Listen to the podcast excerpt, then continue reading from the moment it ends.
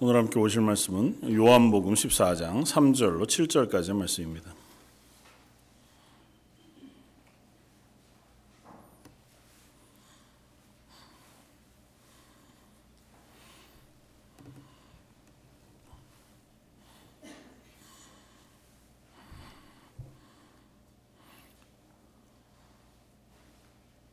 요한복음 14장 4절로 7절까지. 자, 였으면 우리 한 목소리 같이 한번 봉독하겠습니다.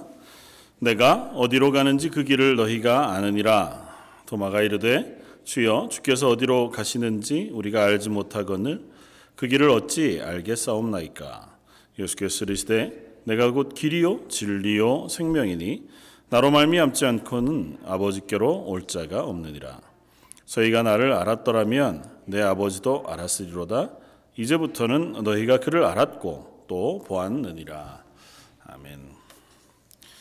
어, 오늘은 요한복음 14장 아, 예, 4절에서 7절까지 말씀을 가지고 유일한 길이라고 하는 제목으로 한 말씀을 나누기로 원합니다.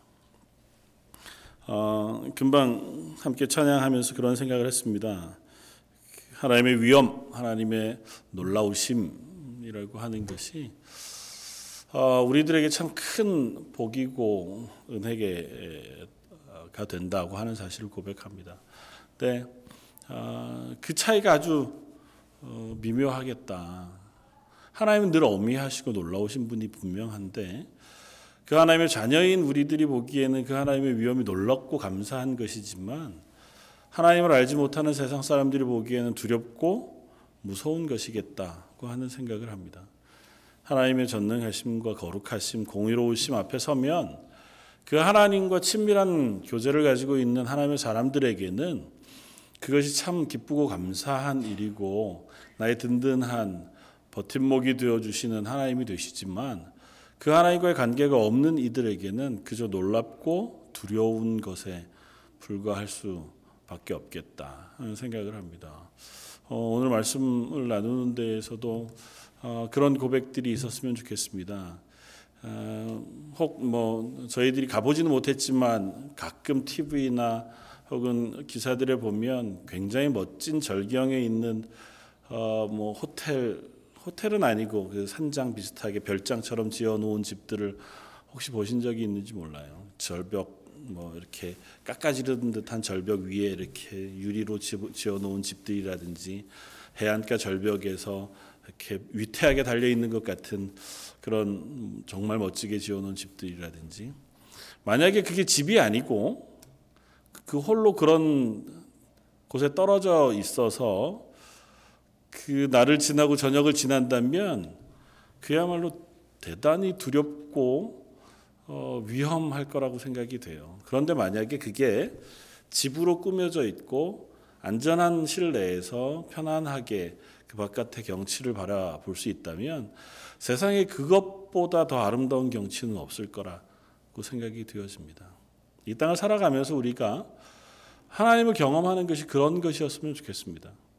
그러니까 내 하나님 앞에서 이 땅을 살아가는 삶이 눈앞에 펼쳐지는 것이 때로는 두렵고 또 그 위에 임하신 하나님의 어미하심 그것이 놀라운 두려움이지만 우리들이 보기에는 그 하나님의 품 안에서 그것이 정말 장엄하고 아름다운 하나님의 모습으로 보여질 수 있는 그러한 은혜가 저와 여러분들에게 있었으면 좋겠다 그렇게 생각이 되었습니다.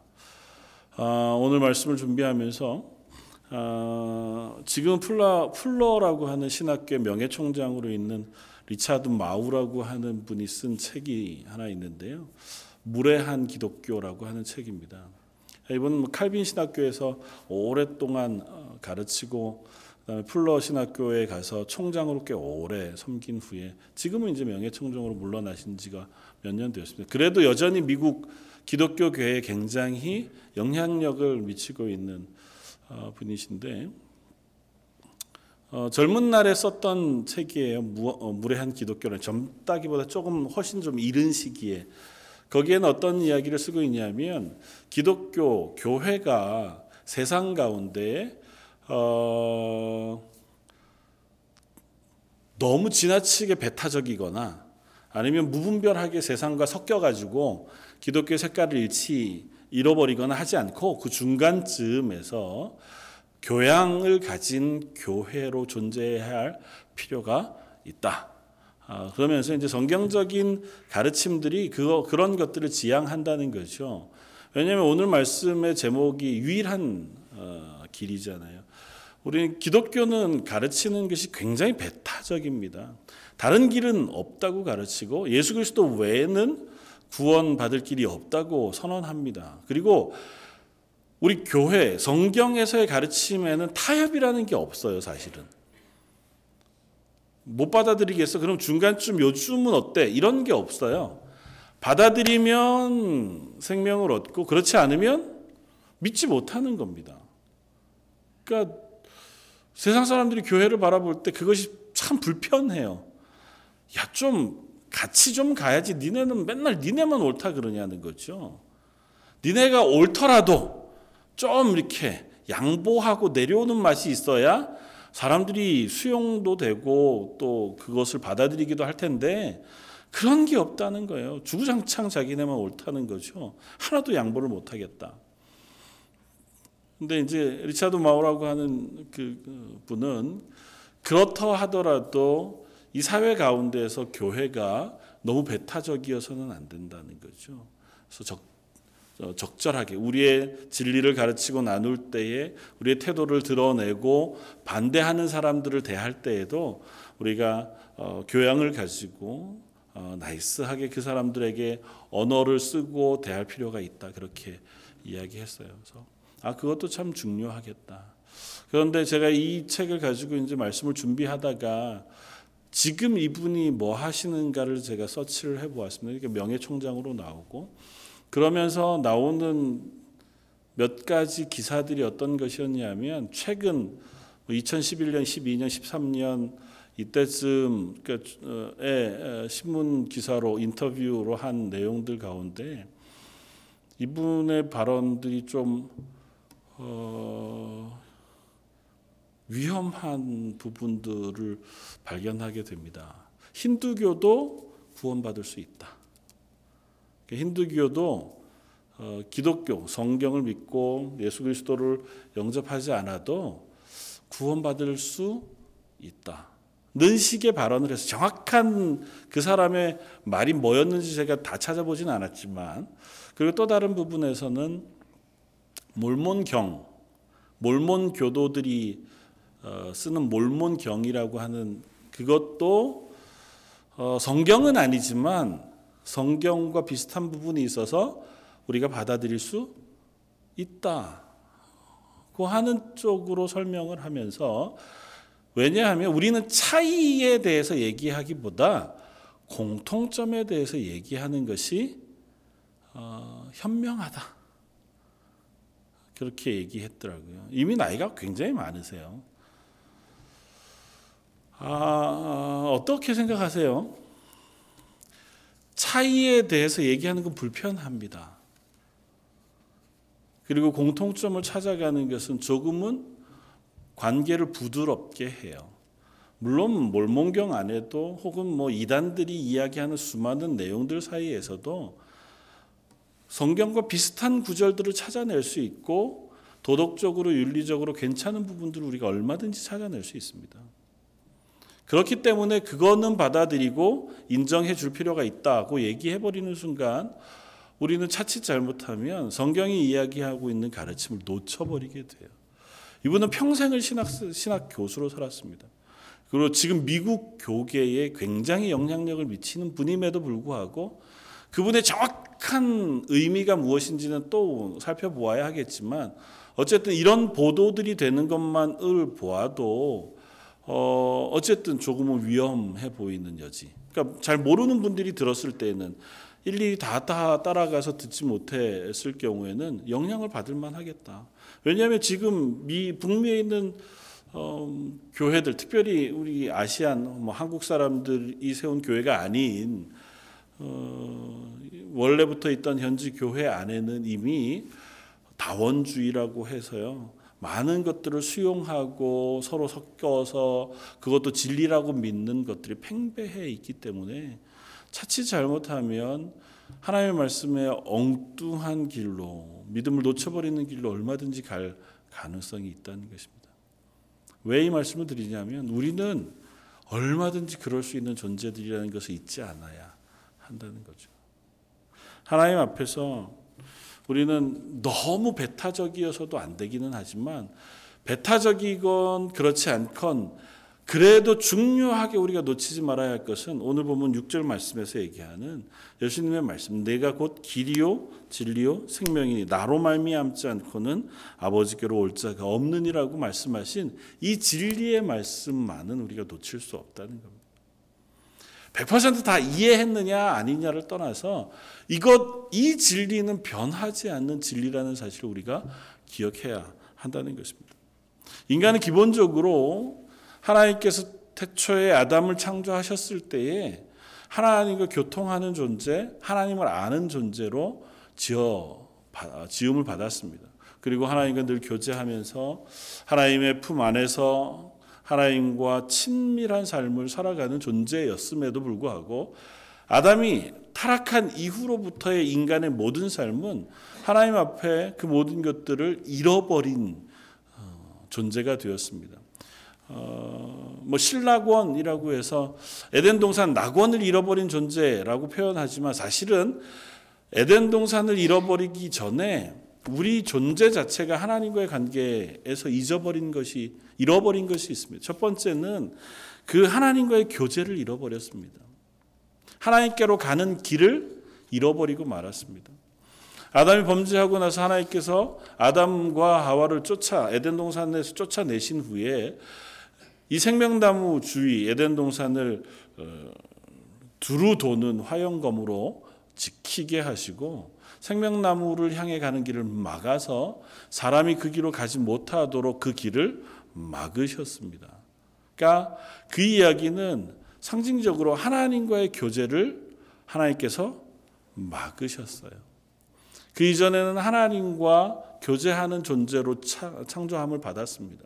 아담과 하와가 에덴 동산에서 사는 동안에는 하나님과 또 말씀을 나누고 그 말씀을 듣고 또 그 가운데서 그 품 안에서 사는 삶을 즐거워하며 사는 존재가 되었지만 범죄한 이후에 하나님께서 아담과 하와를 쫓아내신 이후의 인간들은 그 하나님께로 가는 길을 잃어버리고 말았습니다.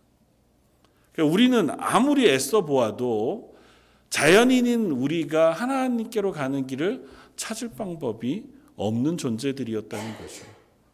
그래서 성경 말씀, 하나님의 말씀이 전해지지 않은 어느 곳에 그 사람들이 그 땅에서 살면서 스스로 연구해보고 자연을 탐구해보니까 하나님은 이런 분이시더라고 하는 것을 안 세상에 어느 민족도 없습니다. 범죄했기 때문에 우리의 마음이 가리워졌고 죄로 어두워져서 하나님께로 가는 길을 잃어버리고 말았다는 것이고 두 번째는 그 하나님을 아는 지식도 잃어버리고 말았습니다. 로마서 1장에서 얘기하는 것처럼 하나님께서 우리를 창조하실 때 하나님을 아는 지식을 가진 존재로 창조하셨어요. 그런데 범죄한 이후에 그것이 희미해져서 분명히 하나님이 계신 것은 같아요. 그걸 인지할 수 있는 그 그림자는 여전히 남아 있는데 그 하나님을 똑바로 아는 지식은 사라져 버리고 나니까 하나님 대신에 어떤 걸 섬긴다고요?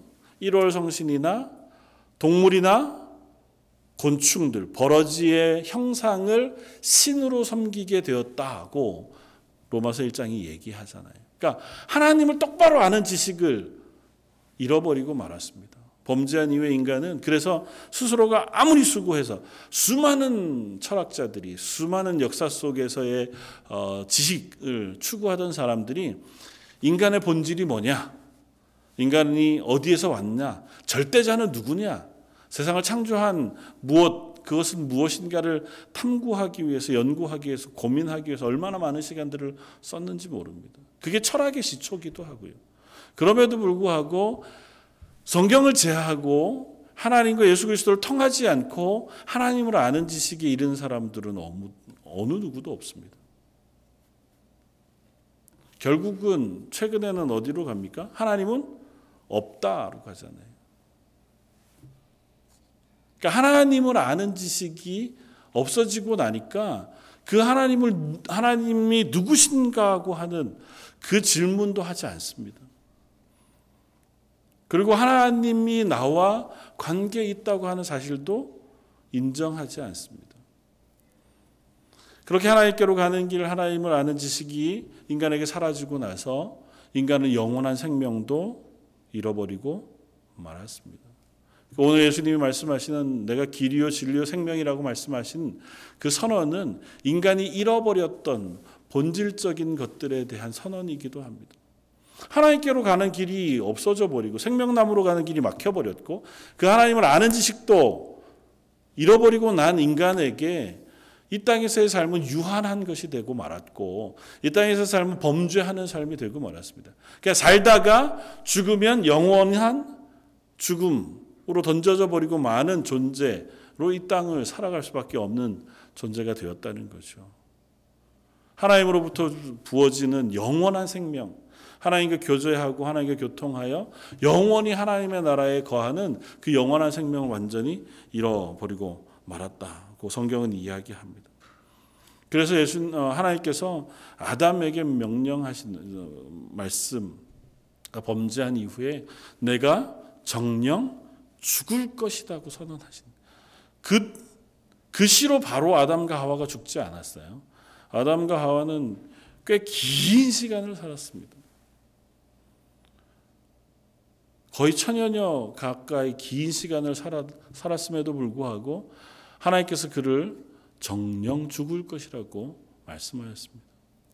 이 땅에서 잠시 살아요. 그게 100년이든 200년이든 500년이든 사는 삶은 짧게 살아가는 것에 불과합니다. 그리고 그 삶은 하나님을 잃어버리고 하나님께로 가는 그 진리를 잃어버린 삶을 살아가다가 보면 결국은 죽음, 영원한 죽음으로 놓여질 수밖에 없게 되어진다고 하는 사실을 우리가 기억해야 합니다. 예수님도 자주 그 이야기를 하시고 우리들이 이 땅에서 살아가는 삶이 영적으로 죽어 있다고 하는 사실을 비유로도 말씀하십니다. 탕자의 비유를 말씀하실 때 둘째 아들이 돌아왔을 때에 그 아버지가 둘째 아들을 끌어안고 잔치를 벌인 후에 그것을 시기하는 마다들에게 얘기합니다. 얘는 죽었다가 다시 살아왔다고 표현해요. 그냥 먼 나라 가서 허랑방탕하다가 왔음에도 불구하고 아버지는 뭐라고 표현하냐면 얘가 죽었다가 다시 살아왔다고 표현합니다. 인간의 모습을 그 비유 가운데 말씀해 주는 거예요. 우리는 스스로 죽었다고 생각하지 않습니다. 생명이 없는 존재라고 스스로 인정하지 않아요. 그러니까 잘 살죠. 만약에 내가 생명이 없는, 영원한 생명이 없는, 생명 없는 존재, 죽었다고 하는 사실을 실감한다면 우리는 영원한 생명을 찾기 위해서 우리가 무던히 애쓸 겁니다. 그러나 세상에서 살아가는 인간들 그렇지 않아요.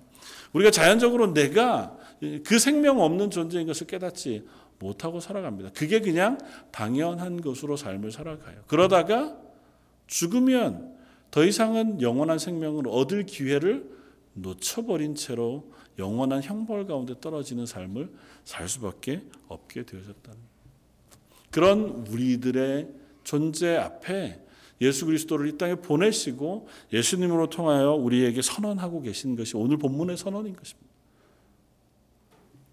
오늘 본문의 이야기는 사실은 어떻게 보면 이렇게 매끄럽게 연결되는 것 같아 보이지 않아요. 예수님이 14장 1절에 너희는 마음에 근심하지 말라 하나님을 믿으니 또 나를 믿으라 그렇게 말씀하시고 내가 이제 아버지 집에 거할 곳이 많기에 그곳에 거할 곳을 마련하러 간다. 갔다가 그냥 어, 그곳에 있는 것이 아니라 너희를 위하여 거처를 예배한 후에 너희를 데리러 다시 올 것이다. 그렇게 말씀하세요. 제자들 위로하시면서 내가 곧 십자가에 달려 죽을 것이지만 두려워하지 마라. 근심하지 마라. 내가 너희 곁에 바로 없다고 해서 그것 때문에 너무 근심하지 마라.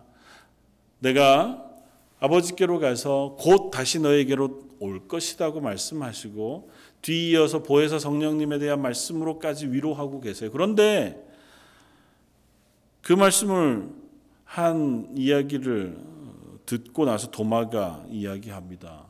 도마가 뭐라고 묻습니까? 주여 주께서 어디로 가시는지 우리가 알지 못하거늘 그 길을 어찌 알겠습니까? 예수님 말씀하셨잖아요. 예수님 어디로 가신다고 말씀하셨잖아요. 내가 십자가에 달려 죽고 너희를 위하여 생명의 어, 그 생명을 주는 대속의 죽음을 죽은 후에 아버지께로 간다고 말씀해요. 그래서 거처를 마련하고 다시 돌아올 거라고 말하는데 도마는 묻습니다. 아 그게 어딘지 모르는데 우리가 어떻게 예수님을 따라가겠습니까? 그렇게 얘기해요.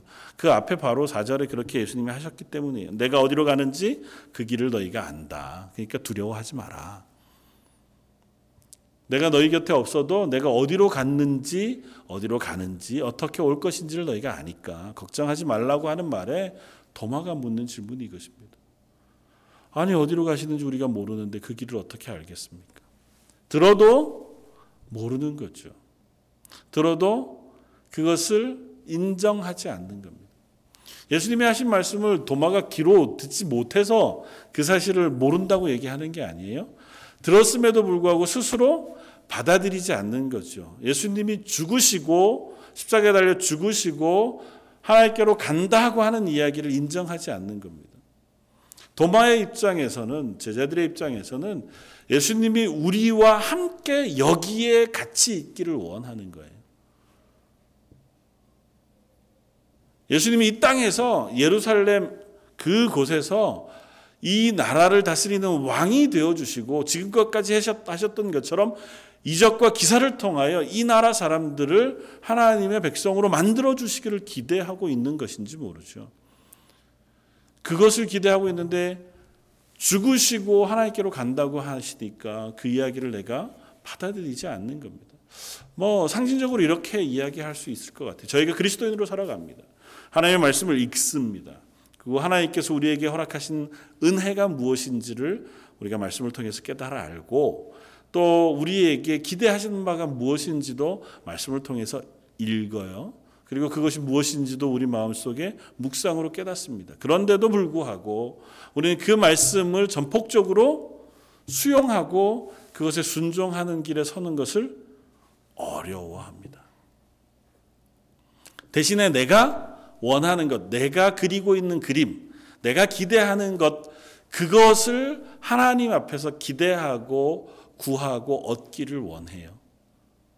마치 이스라엘 백성이 광야로 나와서 하나님께서 만나를 먹이시고 구름 기둥과 불 기둥으로 그들을 보호하고 계심에도 불구하고 그들이 기대하는 것 그것은 뭐였냐 하면 애굽에서보다 훨씬 더 편안한 생활이었다고요. 포로되어진 것에서 자유를 얻게 하시고 젖과 꿀이 흐르는 땅으로 인도해 가시는 하나님의 인도하심, 하나님의 보호하심 그거 말고요. 더 맛있는 거 먹고 싶습니다. 더 좋은 옷 입고 싶습니다. 더 편안한 자리에 있고 싶습니다가 그들의 요구였던 거죠. 우리도 어쩌면 그와 같은 우를 범하고 있는지 모릅니다. 조금씩 조금씩은 모양도 다르고 성격도 다를지 모르지만 하나님의 말씀은 읽고 그 말씀이 의미하는 바가 무엇인지는 알겠습니다. 그래도 저희가 아직은 이 땅에 살잖아요. 하나님 제게 필요한 건 요건데 저 이 기도를 왜 안 들어주십니까? 에다가 자꾸 우리 마음을 두고 있는 것은 아니냐는 거죠. 예수님께서 도마가 그렇게 말하는 것을 책망하지 않으십니다. 도마의 모습을 지닌 저와 여러분들의 모습도 하나님 책망하시지 않으시리라고 믿어요. 그런 연약한 우리들의 기도도 들으시는 줄 압니다. 그러면서 예수님이 말씀하세요 제자들에게 뭐라고 말씀하십니까?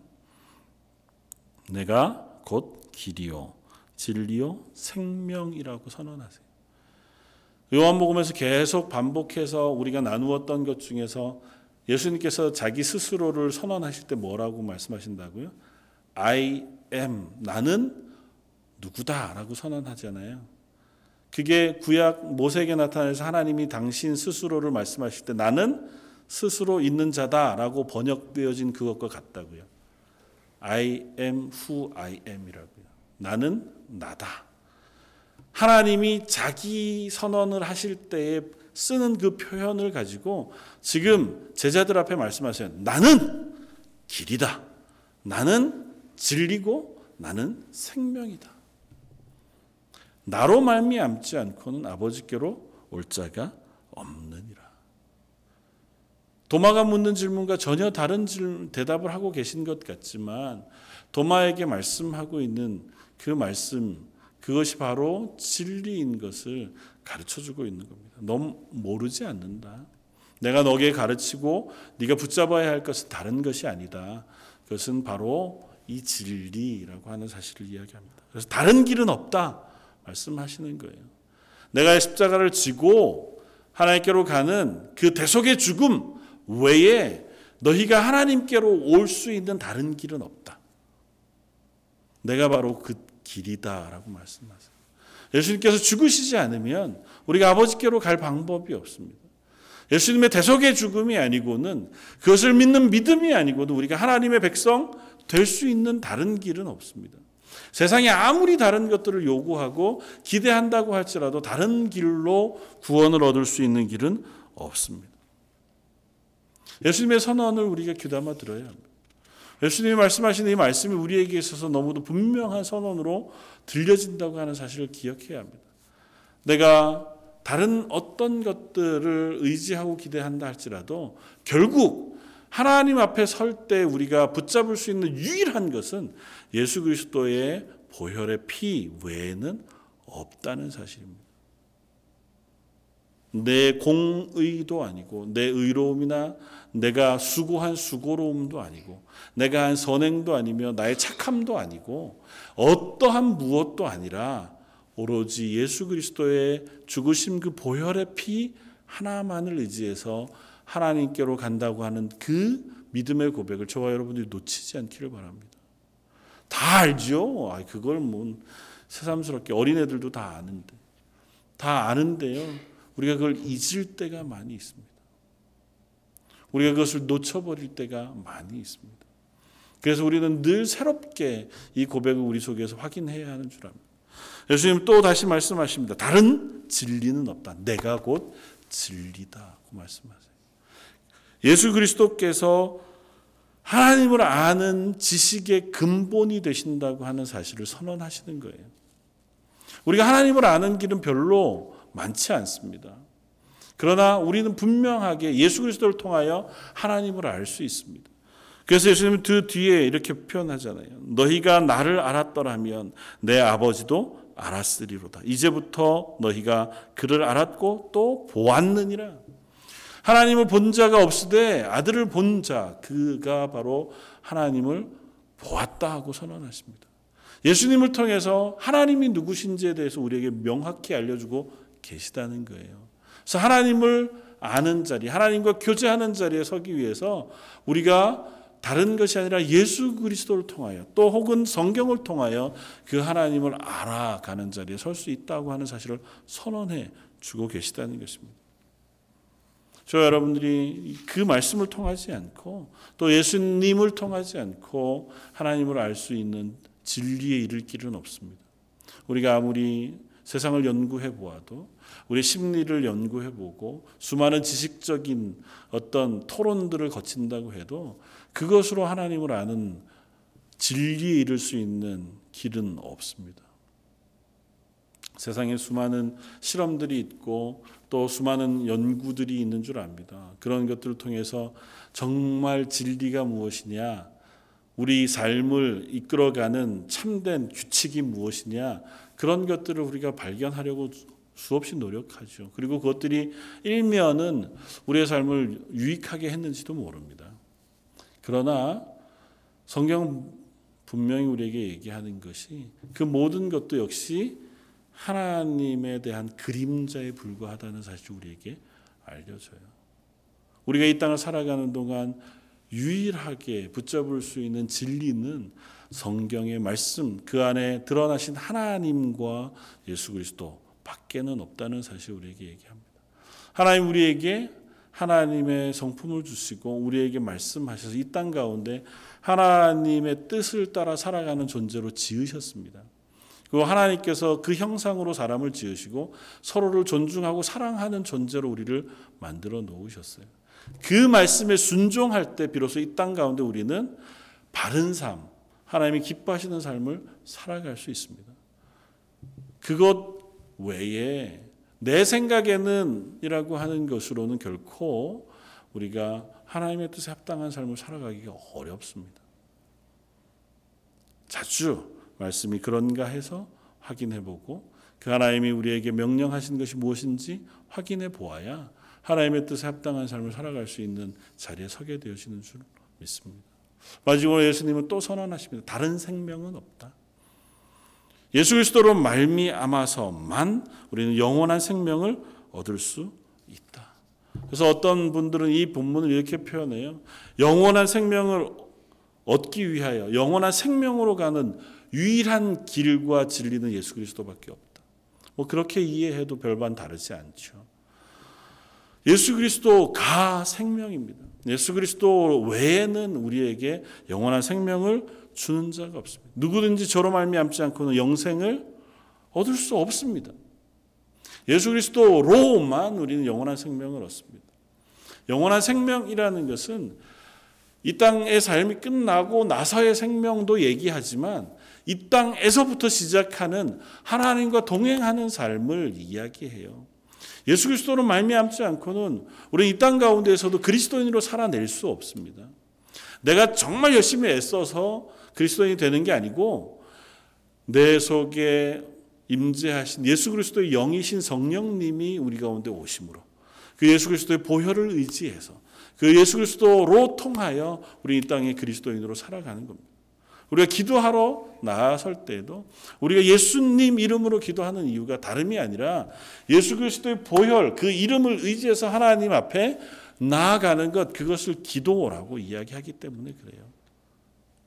예수님의 가장 우리에게 허락하신 큰 선물인 기도 그것 역시 예수 그리스도를 의지해서 하나님 앞에 나아가는 것인 것처럼 하나님 앞에서 우리가 얻을 생명은 다른 것이 아니라 예수 그리스도를 통한 영원한 생명 그것밖에 없다는 사실을 저와 여러분들이 알아야 할 줄 압니다.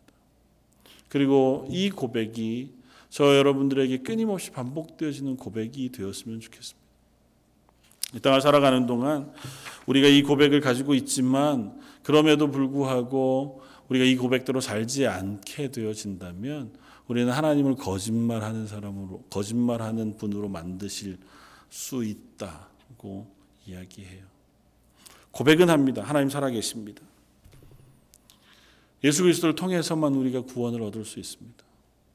예수님만이 참 길이고 진리가 되십니다. 고백을 우리가 하긴 하는데 우리의 삶에는 전혀 그런 고백대로 삶을 살아내지 않는다면 우리가 거짓말하는 것이기도 하거니와 우리의 고백이 거짓이 되어지기도 한다는 거죠. 저 여러분들이 이 고백을 들었다면 그리고 이것을 믿음으로 우리가 받았다면 우리의 삶 속에서도 이 고백을 가지고 살아가는 삶이 필요합니다. 저 여러분들이 늘 성공할 수 없죠. 실패할 가능성이 높습니다. 그럼에도 불구하고 우리가 거듭거듭 반복해서 이 고백이 내 삶이 되기를 원합니다. 그렇게 다짐하고 하나님 이 고백대로 살아갈 수 있도록 은혜 베풀어 주십시오. 기도하는 자리에 설 수 있기를 바랍니다. 예수님만이 나의 유일한 생명이 되십니다. 예수님만이 나의 유일한 소망이십니다. 라고 고백했다면 그 유일하신 소망이 되신 예수 그리스도를 붙잡고 살아가는 것이 당연합니다. 그리고 그러기 위해서 우리가 애써야 할 줄 압니다. 다른 것이 우리의 소망이 되어서는 안 돼요. 다른 것이 우리의 기쁨이 되어서도 안 되고 다른 것이 우리의 유일한 추구할 만한 무엇이 되어서도 아니 될 것입니다.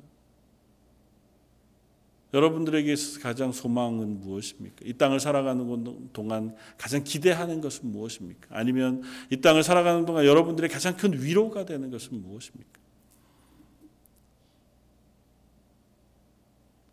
이 땅을 살아가는 동안 여러분의 인생에 있어서 가장 큰 목표는 무엇입니까?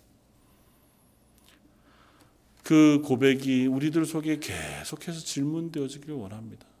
잘 먹고 잘 살고 이 땅 가운데 즐겁게 하루하루를 보내는 것 하나님 우리에게 주신 삶이니까 기쁨과 감사함으로 살아야죠.